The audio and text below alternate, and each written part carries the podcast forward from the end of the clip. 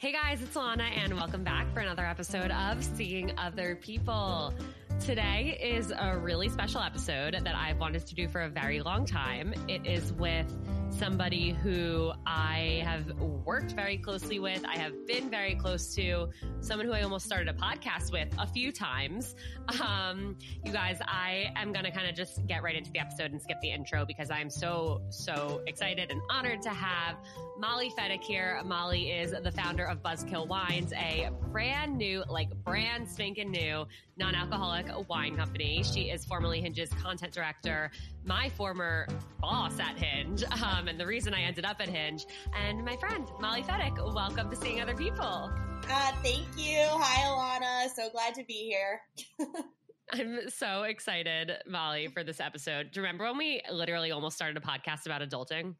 Yeah, and I'm glad. Honestly, you're so much better at it than I am. So I'm glad that you are just doing your own thing and like crushing it. Obviously, I've been keeping an eye on you. Um, but yeah, I think um, I would not have been as good at it with you as you are by yourself. So I'm just like happy that you're you're doing as well as you are. I appreciate that, but I almost beg to differ. I think I need to send you the episode that we recorded, that like epi- like first episode that we recorded. Molly, it's it amazing. I feel like it was kind of cringy. No, it's real. I mean, you might cringe, but like, I feel like you cringe at a lot of things. I cringe at everything I do. Everything. So. yeah. I think it's really good. And I think it needs to like be out there somewhere. But all right. Well, maybe we'll we see. can put it, maybe you can like include snippets of it on seeing other people. Yes, exactly. Okay. Yeah, Molly. hear, hear about it. But okay. Anyway, continue. Tell the seeing other people family who you are, what you do. We're going to get into like, so many details about your life, your dating life, your career, everything. Mm-hmm. But just to kick it off, like, who are you? Where in the world are you? Where in your dating life and your career are you? All that jazz. Yeah. Okay. So, um, oh gosh, what what section should I start with? like career, who, dating. Who are you? Who is Molly? Okay. All right. Well, hi, listeners. Um, I'm Molly. Uh, I am 33 years old. I live in Hermosa Beach, which is a little bit south of LA. Um, I am currently single, and I was Alana's boss at Hinge. I was at Hinge for almost five years, um, where I was the content director. I was the creative director for a little bit. Um, prior to that, I was a journalist. I had a bunch of meme pages. I've kind of done a lot of um, different things. And originally, I'm from Chicago, but I ended up here um, after the pandemic. Um, I did a stint in Key West. I did five months in Key West in, during the pandemic, five months in Lake Tahoe.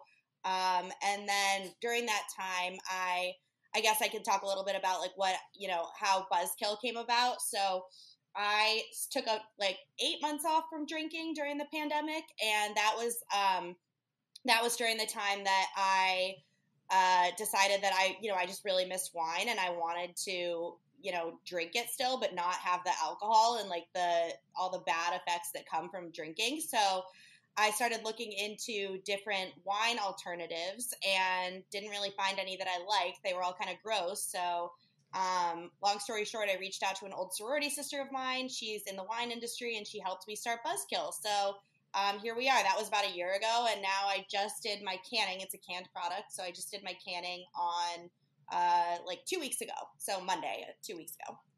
It has been so cool seeing the entire process unfold. I obviously know nothing about what it takes to make wine, which also you didn't like a year ago. No, I literally um, have no idea. Yeah. I have no background in wine, no background in so it's I've learned all these like acronyms since I've started this. So like CPG, consumer product goods. So um, no background in that everything that I did was in like tech and journalism and social media and stuff. So I, yeah, I was pretty much starting from scratch.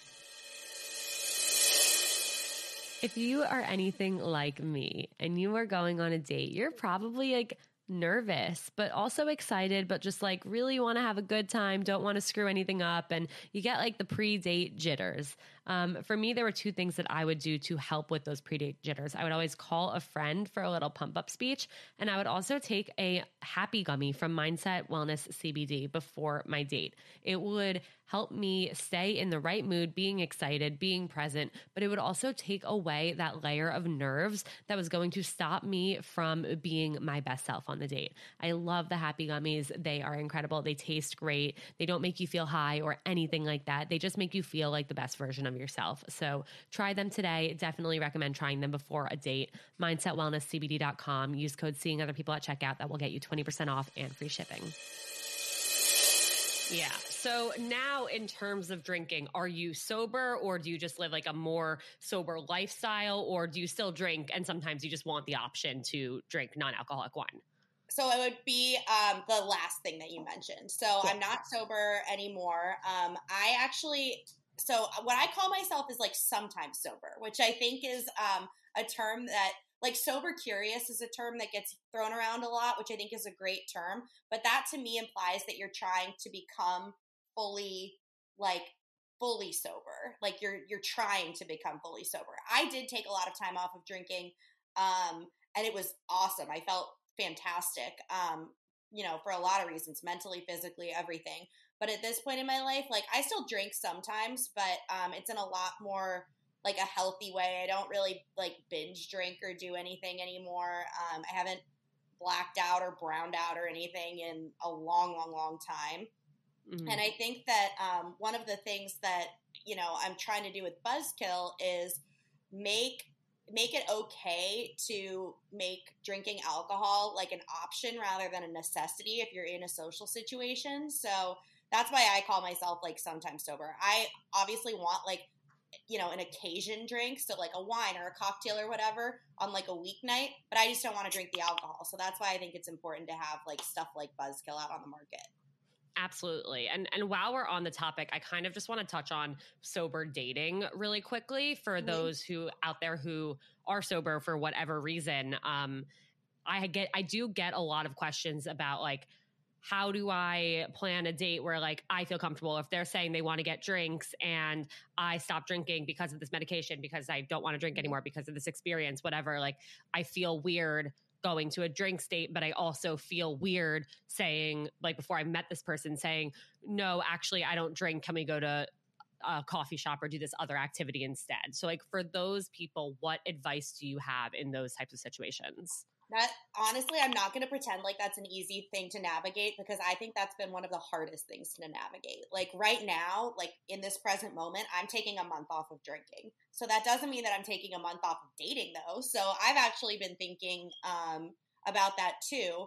I think um, I think it's a nuanced answer. I think for me, I can be in a bar and not drink, and I still like the setting of a bar. So for me, I wouldn't um, I wouldn't feel like I had to go like have a smoothie or go to a coffee shop. I actually think coffee shops are like one of the worst places to have a date just because like agree. they're so you feel like you're in an interview. Like I go for a job meeting at a coffee shop, you know what I mean? But um so I honestly I wouldn't do that. I have a friend who um her name is Amanda and she um, is a friend I went to college with, and she stopped drinking a while ago.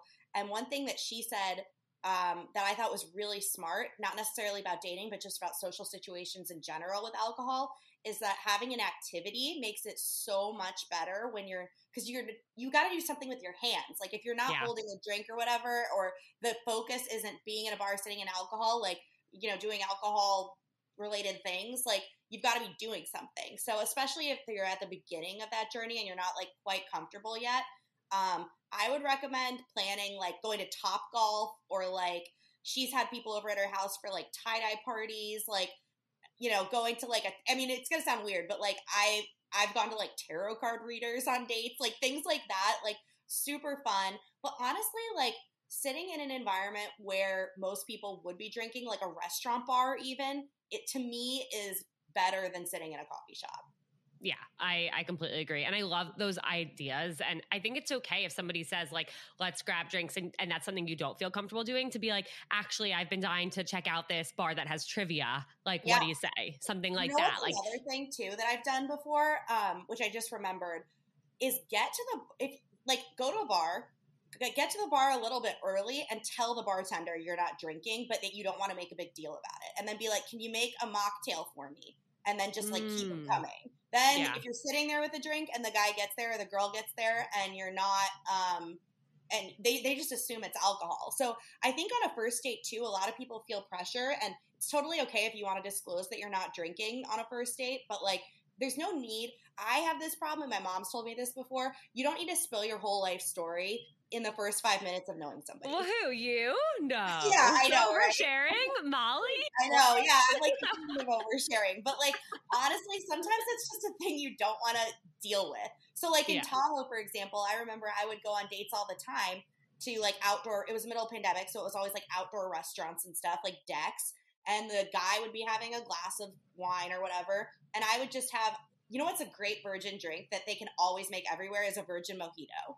And it's like Mm. so it's got like the mint muddled and the soda water, and it always comes in a nice glass. They're not gonna. That, that's one of my biggest pet peeves at bars is they if you order like a soda water, they'll put it in like a giant glass, and it's so obvious that it's just soda water. And I'm like, bro, I'm trying to have like an experience here. Like I don't want like a giant cup that like a diet coke would come in. you still want like a cute, fun drink to sip yeah, on. you want like a cute yeah. fun drink glass. So yeah. so yeah, like a mojito is really good to order. Um, a soda water, it specify in a small glass with like a splash of pineapple. Like things like that are just like easy for bartenders to make, and even if they don't have mocktails on the menu, they can make them easily. Love that. Amazing. Perfect. Okay. I'm glad, I'm glad I can help. I know that's a tough topic to navigate. Yeah, it definitely is. But I appreciate those suggestions, and I'm sure everyone else does. And if if you guys, if you have any other questions about sober dating, definitely send them my way. You can DM them or email them to seeing other people podcast at gmail.com or just hit up Molly and Buzzkill Wines. um, okay. Speaking of oversharing, there are so many things I remember hearing about your dating life. Yeah. I whether it was when you were in your like late 20s when we met, whether it was in your early 30s or even stories you would tell me about growing up and your early 20s and and even just how you were raised and kind of like the school environment you were in.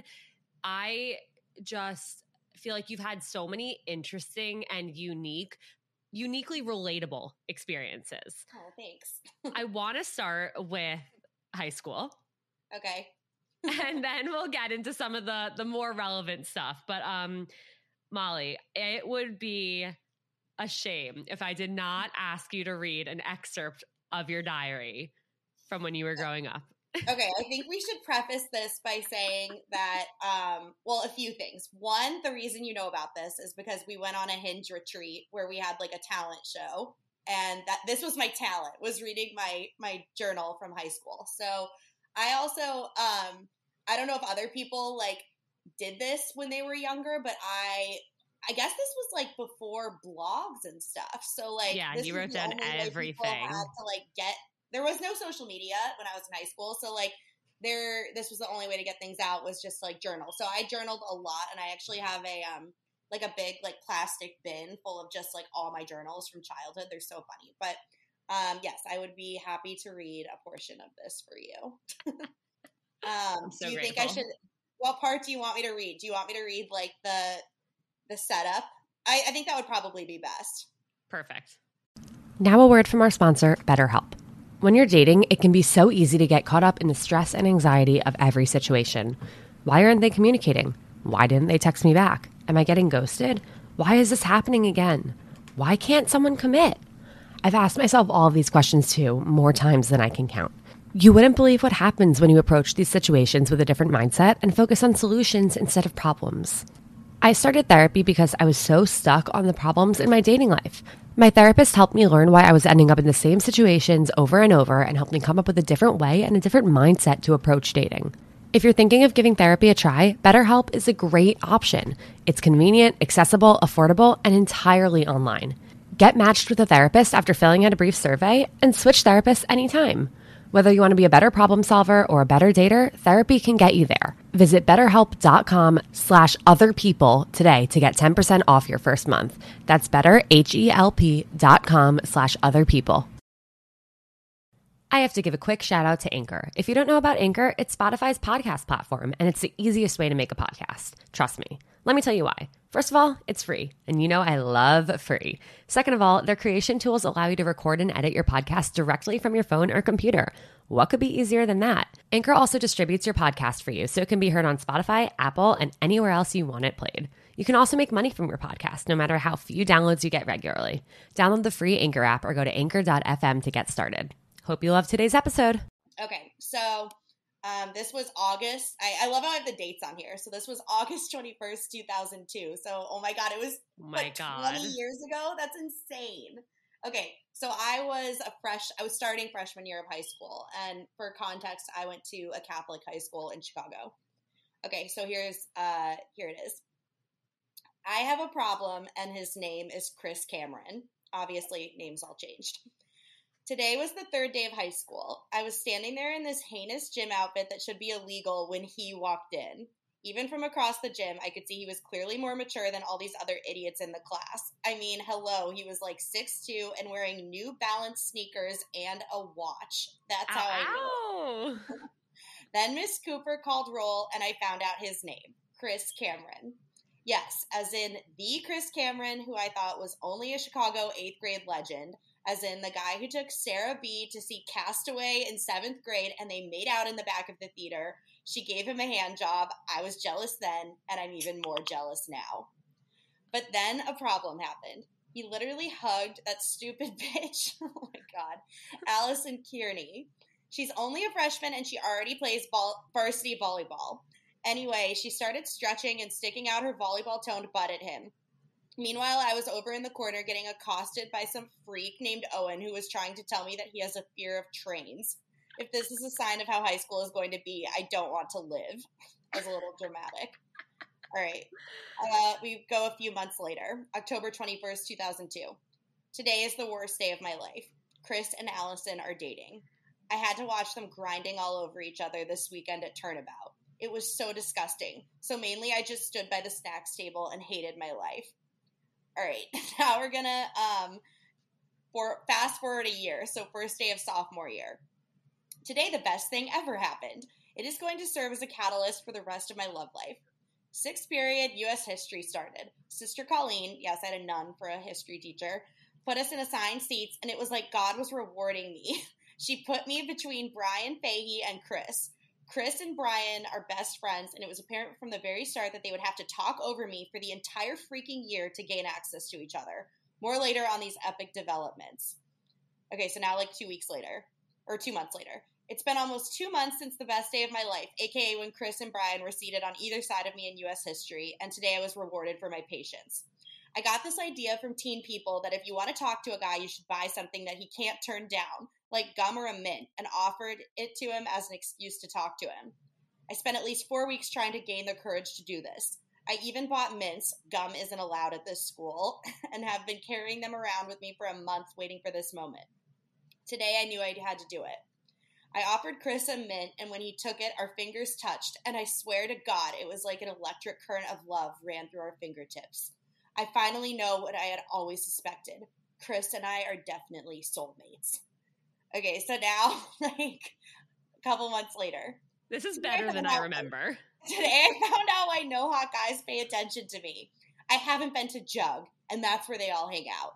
In case someone reads this 100 years from now when I'm dead and famous, wondering what Jug is, Jug is a barbaric Catholic version of detention that stands for justice under God. I got a double jug today because I was caught reading a Cosmo during Mass.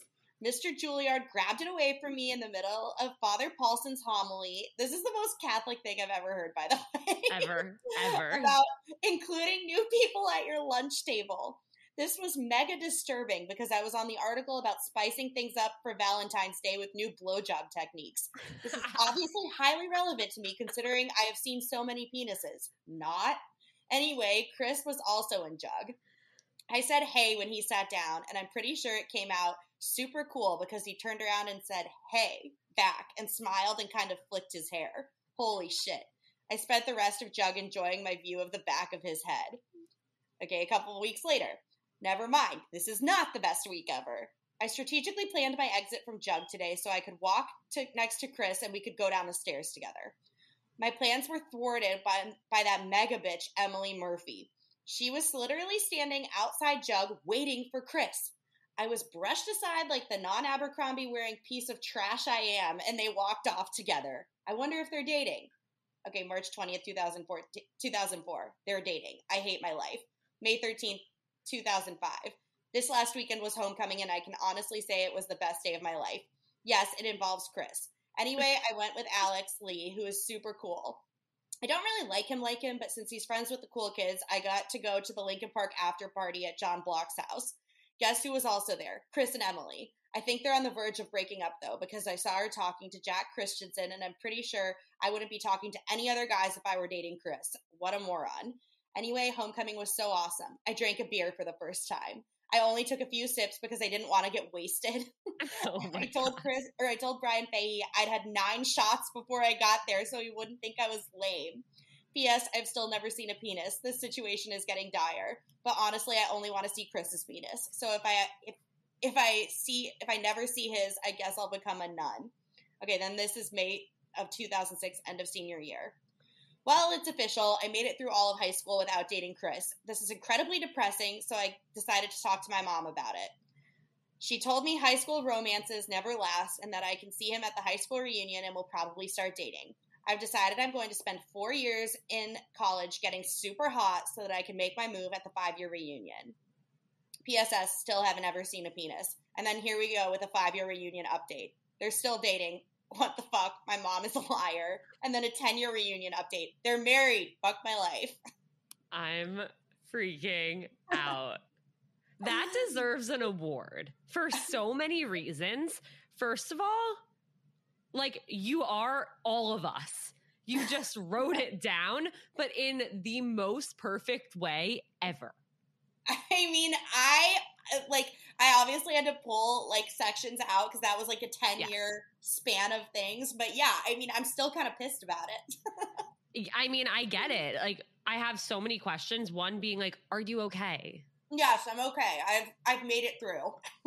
I'm really glad to hear that. Um, yeah, I I don't follow either of them on social media. I don't really like follow anybody from high school on social media anymore. So um, I don't know what they're doing or how their lives are going, but I can genuinely say I think I've made it to a mature point where I hope that they're doing well.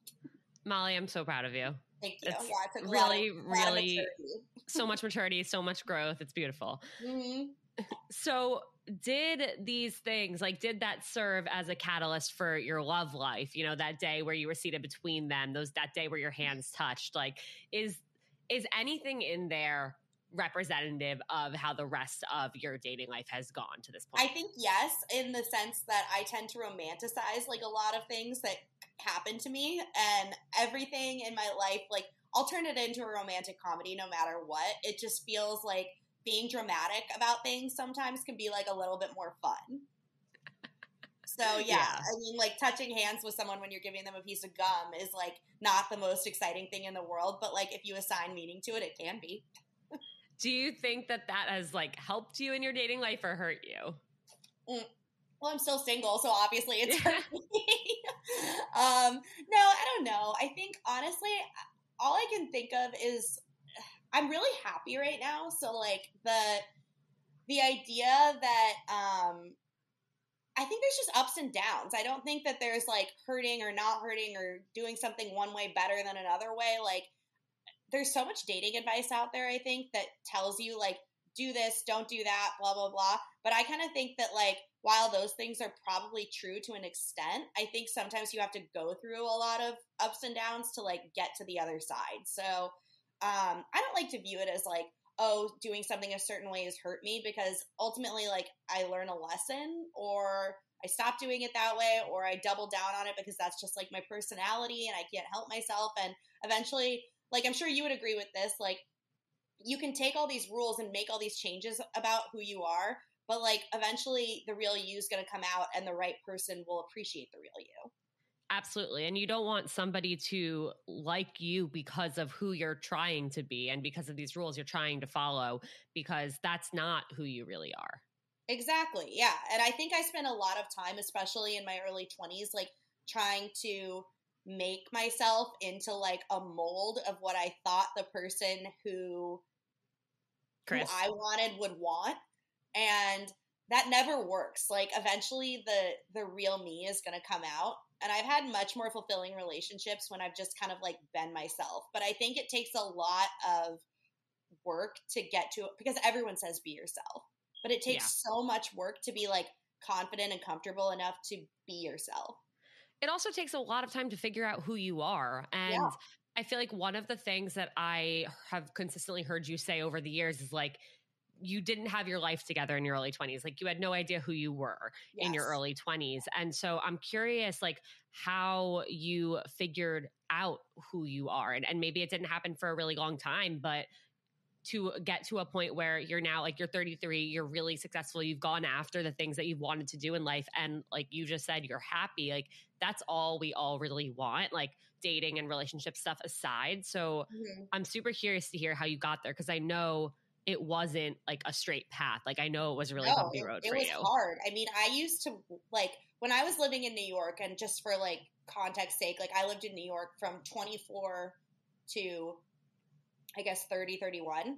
And um, I remember there were stints, uh, and probably the most most of the time that I lived there, that I like couldn't. I was so uncomfortable with my own thoughts that I like constantly had to either be on the phone with someone when I was walking somewhere, or like listening to music or listening to a podcast because I just couldn't stand like sitting with myself. And I think that was something that when I brought that up to my therapist at the time, um, that was something that we've like really worked on and it was really hard and like one of my crutches was calling my mom and it was a not only a distraction from me for me but it was like I would get reassurance that I was making all the right decisions when like the reality is as an adult you want to be making the decisions that you're making and feel confident in them and not have to consult people especially your parent. So, one of the exercises that he gave me was like you have to go like or try and go like a day or two or three days without calling your mom and that was really really hard for me um, just because i would literally call my mom and be like oh what should i have for lunch or like oh i'm walking by this like cool building or so i went on this date last night or whatever and just having to like sit with my own thoughts and like say like okay but what do i actually think about this? That was um that was huge. Yeah i'm sure that, that was, was a really difficult like transition. Yeah, it was really, really hard. And, um, and I mean, you know this, like I've had like my ups and downs with like mental health things and like depression, anxiety. Like I've been, you know, I I was in therapy the whole time that I was in New York. And then, um, you know, I really haven't talked too much about this, but I'm happy to talk about it with you just because like you know a little bit about it. But like after um, you and I left Hinge, um, I was just so it was the middle of the pandemic. I think a lot of people were kind of like afloat at that point, like not really sure, a little freaked out, or like stuff was going on with their jobs. The world was a scary place. And I was just reassessing, like, okay, I don't have this job anymore, which was like my entire identity.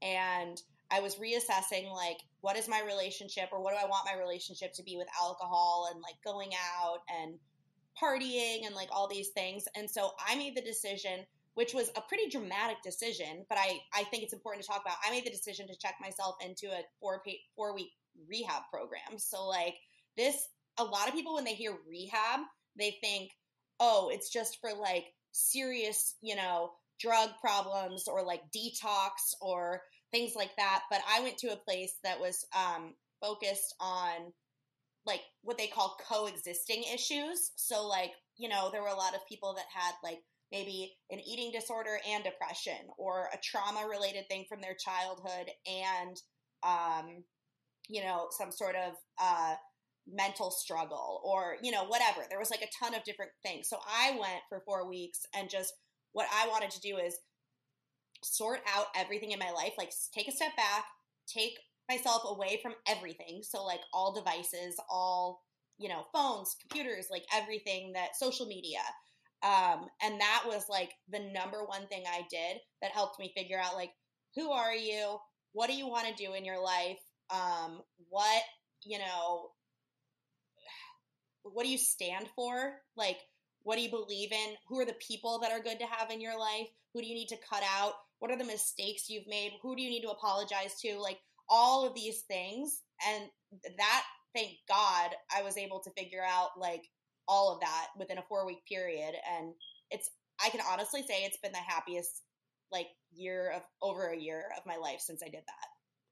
That's incredible. And and part of how amazing that is is how like brave you were to go into that experience because that's really scary. It, it, I remember, I mean, we both felt like our lives were flipped upside down when we lost our jobs. We did not see that coming. And like you said, like that job was like your identity. Like that job was also my identity. And we mm-hmm. were so wrapped up in it that all of these other things, our mental health, like our social lives, our, our personal lives, like ev- our physical health, like every single thing was impacted by how sucked in we were to these jobs that we had. And I think what's really like impressive and what I really admire is how you went into this situation and you forced yourself to answer these questions that most people don't ever ask themselves. It was and, so uncomfortable. Yeah. So yeah. uncomfortable. Really, I mean, I cried like every day. I'm sure. I mean, especially coming from someone who re- prior to that, like you were afraid to sit with your own thoughts. Mm-hmm. Yeah, it, and, and then that's also like me being in like I was going to therapy once a week for years prior to that and like but what i t- when i talk about like and honestly like i'm very nervous to talk about this because people like get freaked out when they hear about like mental health things and whatever but i think it's so important to talk about because every time i talk about it in private with someone almost nine out of ten times they're like wow maybe i should examine this part of my life or i should do that so i do think it's important just to give people like some insight into the fact that like these options exist, you know? Um, yeah. But what I was going to say is, um, wait, what was your question about the, about sitting with your thoughts? No, no, not necessarily a question. Just I can imagine that going from like being afraid to sit with your own thoughts to then having to answer all of these like really intense, deep emotional questions about who you are and what oh. to do oh. with your life. Like it's just like, and, and I, I really admire that. And I really appreciate you being open to sharing it. I also want to say like, in you opening up about that. I remember, and you still do this to this day, but you write these really long, thought out captions on Instagram on your mm-hmm. posts. And I, all, I like respect the shit out of you for them Thank because you. it's things that people don't talk about and it's things that so many people deal with. And I see them like, oh my God, I wish like every single person I knew followed Molly because I know so many people who would relate to this or who would feel less alone from seeing this. So yeah, I mean, that's, that yeah of course thank you i mean like that's the that's the reason i do it is and i it's it's funny because like every time i post one of those i get nervous because it's been ingrained in me to like not air your dirty laundry.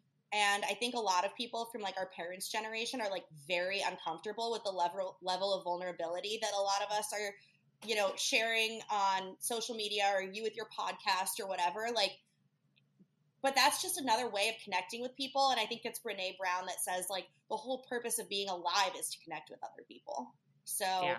you know if you're not doing that then what's the point? But one thing i was to say though um, is that when i was in therapy um, my like once a week therapy in new york i in retrospect i figured out that that was just me kind of warding off one or putting out fires and like warding off one crisis after another. I wasn't doing like the deep work in that therapy to try and figure out who I was just because there was so much going on with like our jobs and our social lives and dating and everything. It was like, oh my God, like it was like one crisis after another every single week. I didn't have time. I, you only get an hour a week. I didn't have time to like literally be like, okay, so like, why do I have this belief system or whatever? And that's why going to rehab was really good, is because people or the what what you do in rehab like they give you i wish i could share this with like like shout this from the rooftops because nobody knows what goes on in rehab. It's like very secretive almost but they give you like a schedule every week and it's like morning meditation journaling like at least the place i went to um, morning meditation journaling. You make like a really nice like farm stable meal with like the people you're living with um, you go to group therapy, you go to individual therapy, you go to animal therapy, you go to yoga, you go like there's just so many different things that happen like all day and it really does give you a chance to like think about why why you wanted to like go there in the first place and like what you're trying to achieve. Yeah, it's like it's like going to it's like taking a college course on yourself and your mm-hmm. thoughts and your values and 100%. deciding why why have you done the things you've done and and what do you want to do differently?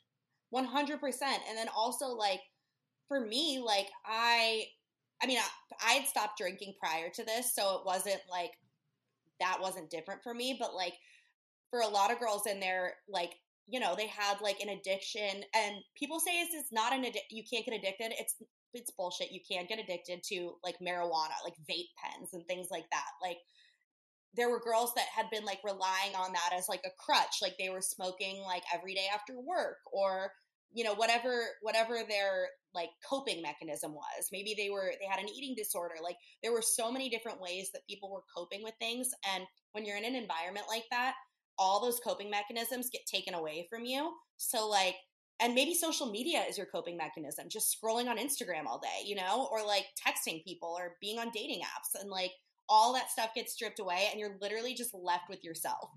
And yeah. that is like it's a crazy experience i have to be honest. I realized i had not been without a phone for you know 20 years. Like how crazy is that yeah it's scary to think about just like like 14 hour screen time day after day after day after day. It's like, wait, I don't look up. yeah. 100%. Yeah. It's it's it's crazy and like the fact that we live so much of our lives like on a phone or socializing in some way, even if you're alone, we're socializing because we're texting, we're, you know, on Instagram or on TikTok, whatever it is. And like to just get that taken away from you is just like very eye opening. It is very so even if you don't do you don't need like a full program or whatever, I would highly recommend people take time away from their phones even for like it's hard to do even for a few hours to be honest. Yeah. You know? Yeah, but when you do it, it's so rewarding. And I mean, one of my friends and I will have like no phone walks or like we'll be we'll, like hang out and we'll be like, let's leave our phone at the door. And like those are the most enjoyable times I have because I'm actually fully present. Yeah, 100%. And isn't it funny too, though? Like, the way that phones have made us so reliant and believing that like the world is a scarier place than it really is. Like when I leave my phone at home, I'm afraid I'm gonna like get attacked or something and I won't have a phone. Yeah, like, yeah. The, so the reality, I mean, like depending on where you live, but like the chances, like you're not, you're probably not to get attacked if you just go on like a 15 minute walk. Yeah, exactly. So, what did this time of reflection kind of bring up for you in terms of your like past relationships and your dating life and how you wanted to move forward in your dating life and what you wanted to like really look for? So, one thing that um I would say the biggest thing that the biggest revelation that I had uh when I was in um in that program was how do I say this? Like I was looking for partners who were going to fill a hole. So it's actually like really uh, pertinent that I read that, even though it's funny that I read that like journal entry, because when I was in high school, I I always say like I wasn't a dork in high school. I wasn't popular in high school. I was just kind of there. And I felt like I was very invisible and like there weren't a lot of especially like the guys that I had crushes on and that I wanted to date, they were like the typical like jock, like popular guy. And then when I um when I got to college, I really did like a 180 and sort of like reinvented. I I literally remember thinking this to myself. I'm like, well, it's too late for high school because everybody already knows who I am. So I'm just gonna copy everything that like the cool popular girls did and like make myself like that in college. And then all of a sudden I was attracting all these types of guys that like I thought were just like the shit. And mm-hmm.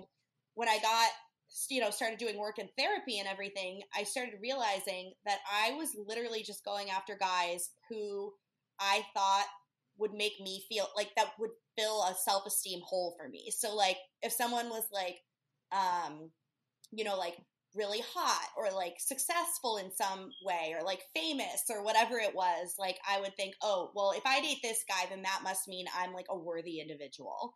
And I wasn't looking for like actual human connection. And the best relationships that I've had um, really have been ones that I've either fallen into by accident or, um, you know, recently, like I've definitely been dating different types of people and they're all you know i'm really trying to focus like super hard on actually like connecting with a human being and not focusing so much on the external factors of like, oh, this person is cool, hot, has a lot of social capital, like things like that. Like that's really hard to and and I mean, I think a lot of girls have that problem and I don't think anybody's talking about it. Yeah, absolutely. Because people don't want to talk about it because they're embarrassed. They don't know how to admit it. If, people, most people don't realize it, and the ones who do are like, "Oh, well, I'm going to keep that to myself." Yeah, and also I think you know, not to disparage dating apps, but I think dating apps have made it a lot easier to fall into that trap because really Absolutely. what dating apps are, it's just like a marketing tool. Yeah. Of like who you are and you can look at these guys on there and you're judging them based on their appearance and then like the the things that they put on their profile which are like, you know, or where I went to school or like what my job is or whatever and the reality is I've like met so many guys that are so cool and this is why I prefer meeting people in person. I've met so many cool awesome guys who maybe didn't even like go to college or like you know or like have some other like weird career path or like the chemistry is there but I would have never swiped right on them or said yes on them on Hinge or whatever if I just saw like their on paper stats. 100%. I remember there was a time, I feel like I did a lot of experimenting with like filters and stuff when I was working at Hinge just to kind of learn and see what's out there. Mm-hmm. And there mm-hmm. was a time where, like, when I first started and I got upgraded to like Hinge Premium, I was like, oh my God, I can set like postgraduate degree, like some yeah. higher, like not just a bachelor's degree, but like I, uh, like someone needs a PhD or an MD, whatever it is. Yep. And all of a sudden I was getting, and so I had that set and I had Jewish set. And all of a sudden I was getting every hot, successful, rich doctor and lawyer in New York City. And mm-hmm. I was mm-hmm. like, oh my God. But I had absolutely nothing to talk to these people about. Mm-hmm. And it was actually interesting. And this is one like really big takeaway that I have from my time working at Hinge that was positive was there were actually a lot of people there, some who I became very good friends with, who did not go to college or yeah. did not graduate from college. And that was really, really eye opening to me because that's actually something I had never really experienced before. Those were people who I had never thought that I'd like connect with, become really good friends with. And that was something for me where it's like, wow, like maybe I am prioritizing the wrong things in my dating life. Yeah. And, and honestly, it's hard because like, when you have to like unlearn a lot of biases that you've grown up with um, and when, you know, for example, with the college thing, if your whole life you've heard how important it is to go to college and be educated and all this stuff, it is hard to wrap your mind around the idea that somebody could have taken a different path in life and be, you know, just as successful or smart or whatever. And, but the truth is, there's people that went every which way that are like awesome. And yeah. I totally agree with you. I think I know who you're talking about. Um, for like the the one person at Hinge, and I completely agree. Like he's amazing yeah, like one of the smartest people I know, and like so yeah, great. And I would, ne- I would never have thought that. Would never have thought that in a million years. Um, yeah, and you have to, and it's like there's so many life circumstances that go along with people's stories that it's like, yeah, maybe I didn't do this or that or whatever, but I did this other thing, and that's what makes me me, and I'm just as intelligent and fun and whatever. One hundred percent. I'm curious what else you learned from because you were at Hinge like a lot longer than I was too, just about life and love from your time working there? Oh, that is such a good question. Um I mean, honestly, like for me personally, I've learned that I probably want to meet someone in person. like that's the number one thing I've taken away. I I just I'm not I'm not a good picker on dating apps. Some people are really good at it. I am not good at it. So like one thing that I learned is that, and I certainly do not do this every day by any means, but I try to make an effort to not go out looking like a disgusting. You know, like if I'm go, you know, if I'm going to like the grocery store or whatever, now we're all work from home, so like it's easier to run errands during the day. I try to make every opportunity that I'm out in public an opportunity to meet someone. So like That's awesome. But like if I'm not but and it's not even about like looking great or whatever, but it's more about like feeling good. Feeling. You know, like I'm not gonna feel confident if I'm in line at Starbucks with like pajamas and you know, my hair all crazy or whatever. Like I'm not gonna feel confident to talk to someone. And there's been so many times in my life where I have been in line at Starbucks and I see some really cute guy and I'm like, damn, I wish I looked cute and felt good right now because I would talk to him. I completely get what you mean about it's not necessarily about like looking good, it's about feeling good. And that's I that's something I really relate to where like if I if I've been like sick for a few days and it's my first time going out or if I'm like really not excited for something and there would be times where I like really wasn't excited for a date or like a party or whatever it was like I would spend more time getting ready so that I would like feel really good. Like I'd put on like an outfit I was so excited to wear. So that, that yeah. was something I was excited about, would feel really good about. And like there are things that I know like my go-to like confidence outfits, you know, mm-hmm. where I just feel like my best self. And I totally agree. I think because people always ask like, how do I meet people not on dating apps? How do I meet people not on dating apps? It's like you have to set yourself up for success. 100%.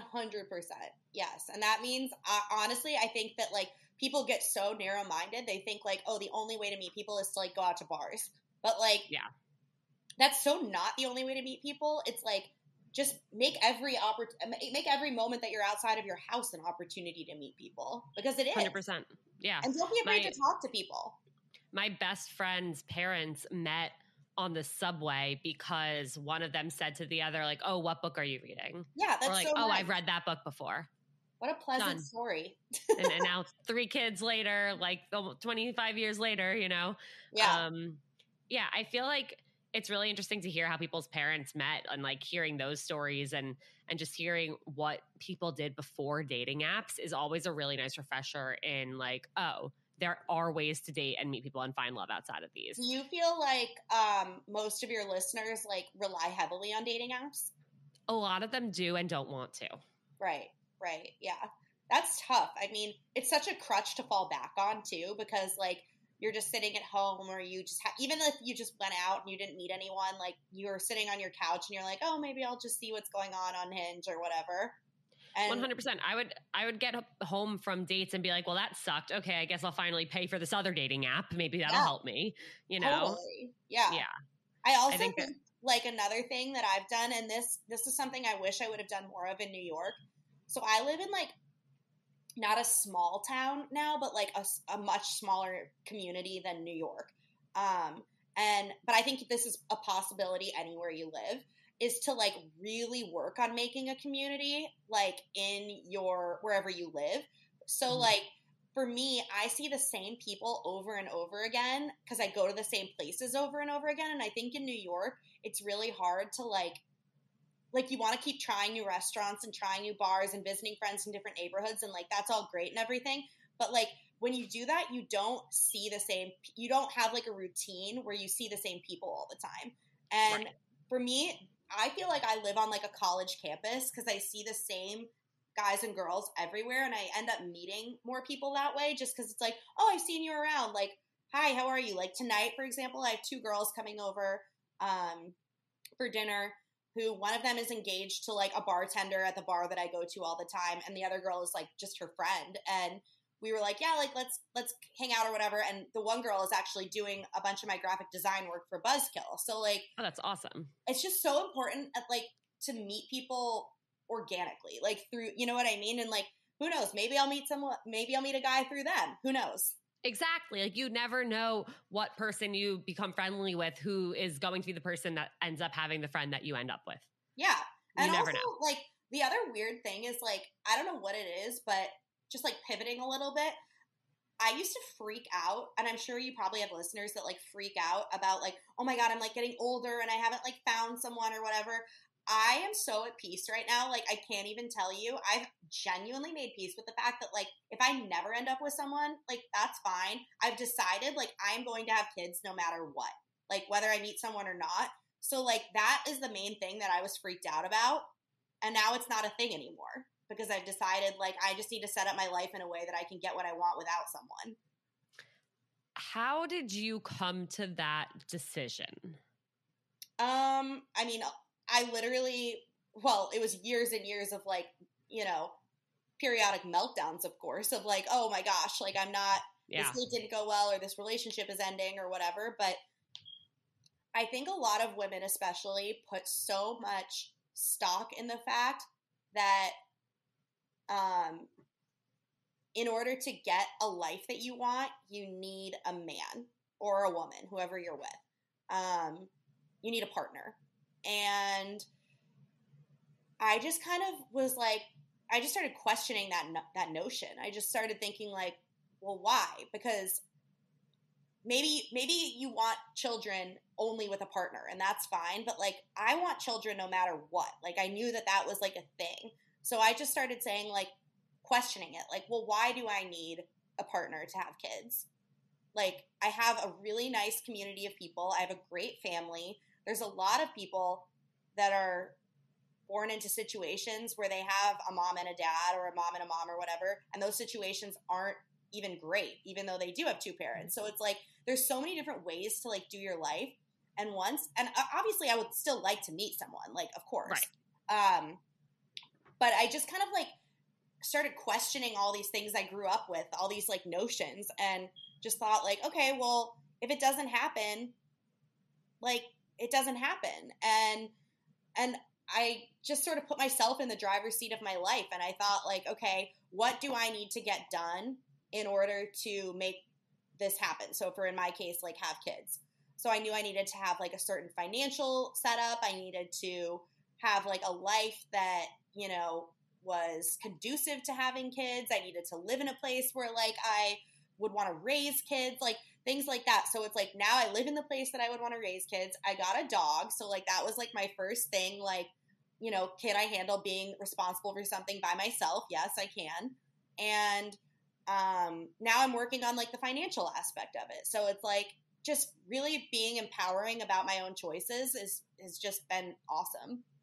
I am so excited for you and happy for you and it's so refreshing to hear that perspective of like I know this is something I want and I'm not going to sit here and say, well, what if I don't get it? I'm going to instead say, well, here are the things I do have and here are the steps I need to take to make it happen maybe it's not the way that I always pictured it, but I can still have it in an incredible way and it can still be something that I do and that is mine and a part of yeah. my story. And of course, like you said, like it took like years of meltdowns and it wasn't easy to get there, but it's something that is so important for people to take a step back and realize like if that's what they want, they can get it. Totally. And it might, it might also oh sorry, go ahead. No, and, and, it might also come like I think I was going to say exactly what you were yeah. going to say. Like it might, you might end up meeting someone later on. Yeah. You might meet someone once you already have a kid. You might meet someone as like on the I, what was the movie I was watching? Oh my god, I was just watching the movie How to Be Single. Mm-hmm. Have you I seen that movie? No. Oh my, you have to watch it because this woman in it decides that she's going to have a baby on her mm-hmm. own and that is when she meets a man. She's a few months into being pregnant. She's like shoving her face with burgers at mm-hmm. this like work um holiday party and she meets this man and he ends up i'm not going to spoil it for you but yeah, don't don't spoil it i also it's an amazing amazing movie i like watched it for the second time this past weekend rebel wilson's in it it's like an amazing cast um absolutely go watch it but yeah i think that's it's really admirable and it's something that i'm really like just happy to hear your perspective and and that journey because I think like more people need to kind of it's just so it's honestly like so much nicer just being at peace than freaking out. Like there's yeah. no po- freaking out. That's what another thing I've realized. Like freaking out and panicking is not going to get you what you where you want to go or what you want to do. So you might as well just like enjoy your life in the meantime. Yeah, absolutely. How have you handled being on a different timeline than some of your friends. I know some of your friends have mm-hmm. like over the years have gotten married, have had kids, and that's something that you I know you wanted for yourself by this age, but it didn't happen. So mm-hmm. how has that experience gone for you and, and what are some like kind of tips you have for anyone else who might be struggling with that? Well, first let me let me correct one thing because I think um I probably told you that I wanted kids by this age and to be married and stuff because I was trying to trick myself into thinking that I wanted that. But as I've like thought more about it, I actually don't think I wanted to get married and have kids. Like if I really wanted that, I think I would have want I would have done it by now. And mm-hmm. I didn't, and I think it's because I wasn't ready. I think just yeah. now I'm getting ready to the point where like I I'm done with like the party phase of my life. Like I'm done with all that. Like I know myself better. Now I think I'm ready to get a little bit more settled. Hence like getting the dog and like moving into a nicer place and like, you know, whatever. But to answer your question about being on a different timeline, like I'm not going to lie. Uh, because I hate when people sugarcoat things. A lot of your friends, when they have babies and get married, will drop off the face of the planet. Like they they do not stick around. So yeah. that's that's just like the reality of things is that people's priorities change sometimes, not all the time, sometimes. That being said, I have a few friends who I've gotten closer with since they have kids. So like my friend, my best friend Emma, for example, when she told me she was pregnant, I cried because I thought it was to like totally change our relationship and like make everything different, whatever. I now cannot, her daughter's um, a year and a half. I cannot imagine like life without this baby. Like she's the best kid on the planet. I love her. I love her husband. I love the, like the life they've made together. And she also has not, not much has changed like in terms of like the way we interact and our friendship and everything. So I think it just depends on the person. Like some people will fold you into their life and like invite you to come stay with them and like hang out and go to dinner, want to still go out to dinner and do things like that, bring the kid everywhere. Other people just like hunker down into like parent mode and yeah. like it becomes all about the kids. And that's not to say one way is better than the other. It just it's just two ways of doing things. Yeah. And I'm glad you pointed that out in a very real way where it's like things are going to change and some people will drop off the face of the earth because it's important to not be so shocked when that does happen because it mm-hmm. will. But there will also be people who stick around. There will be people who your friendship, like you said, like becomes stronger because of it. And I think it's just a matter of not taking it personally if somebody does kind of go that way of like oh, it's, it's this, never personal it has nothing to yeah. do with you and the other thing is is like i'm actually now at the age where some of my friends have gotten divorced so like that's also another interesting thing is like maybe someone was married and it didn't work out for what like i was just at a wedding a couple of weeks ago and a friend of mine who's just like an acquaintance friend um came up to me and was like, "Oh, hey, how are you? Like, great to see you, whatever." And she's like, "Okay, I'll just get like the awkward thing out of the way. Like, I'm getting a divorce." And like that was you forget. I think when at least for me when I was like age 27 to like 30, there were so many weddings. And I was like, "Oh my god, I'm getting left behind like hardcore." And now it's like you're kind of saying that not everything maybe was as rosy and perfect as it all seemed and like life is just weird. Like people stay married, don't stay married, have kids, don't have kids, decide they're gay. Like there's like a million things that like are that happen through life and I think your 30s, at least for me, have been a time when everybody's gotten more authentic. I have enjoyed my 30s 10 times more than my 20s. And you know what? I keep hearing that from people. I really keep hearing that from people. And I feel like there was this whole like shift in the narrative of like you have to enjoy your 20s because once you're 30 like it's all downhill from there and i think over the last few years it's become like your 20s are fun your 30s are even better because at that point you know who you are and you know what's important to you and you hopefully likely have more money to like spend on the things you enjoy and like yeah. you just have it all figured out not necessarily all figured out but more so than you did in your 20s 100%. and i think that's awesome 100% yeah. like i I loved my 20s. It was fun. It was really fun. I did a lot of cool stuff, but like my 30s have been so much better. So much better. I love that. I love hearing that. Okay, Molly, one last question for you. And this is something I ask on every Seeing Other People episode. And that is what is the best piece of dating advice you've ever gotten? Oh my gosh, that's such a hard one. I wish you had I wish you had told me that you were gonna ask this earlier. Um probably Oh gosh. Um it's hard. It's hard for everyone. I don't even know what my answer is to this. Let me. Th- I want to give something that's good because I have a few things in mind. Um, I mean, you can give a few. You've given amazing advice throughout this episode, so you can't go wrong. But you can give a few if you want. Okay. Well, this is. You know, I've already touched on this, but like one piece of advice is use every opportunity you're out of your house as an opportunity to meet someone. That's definitely like way up there. Yeah. Um, another piece of advice is um, don't get too drunk on dates.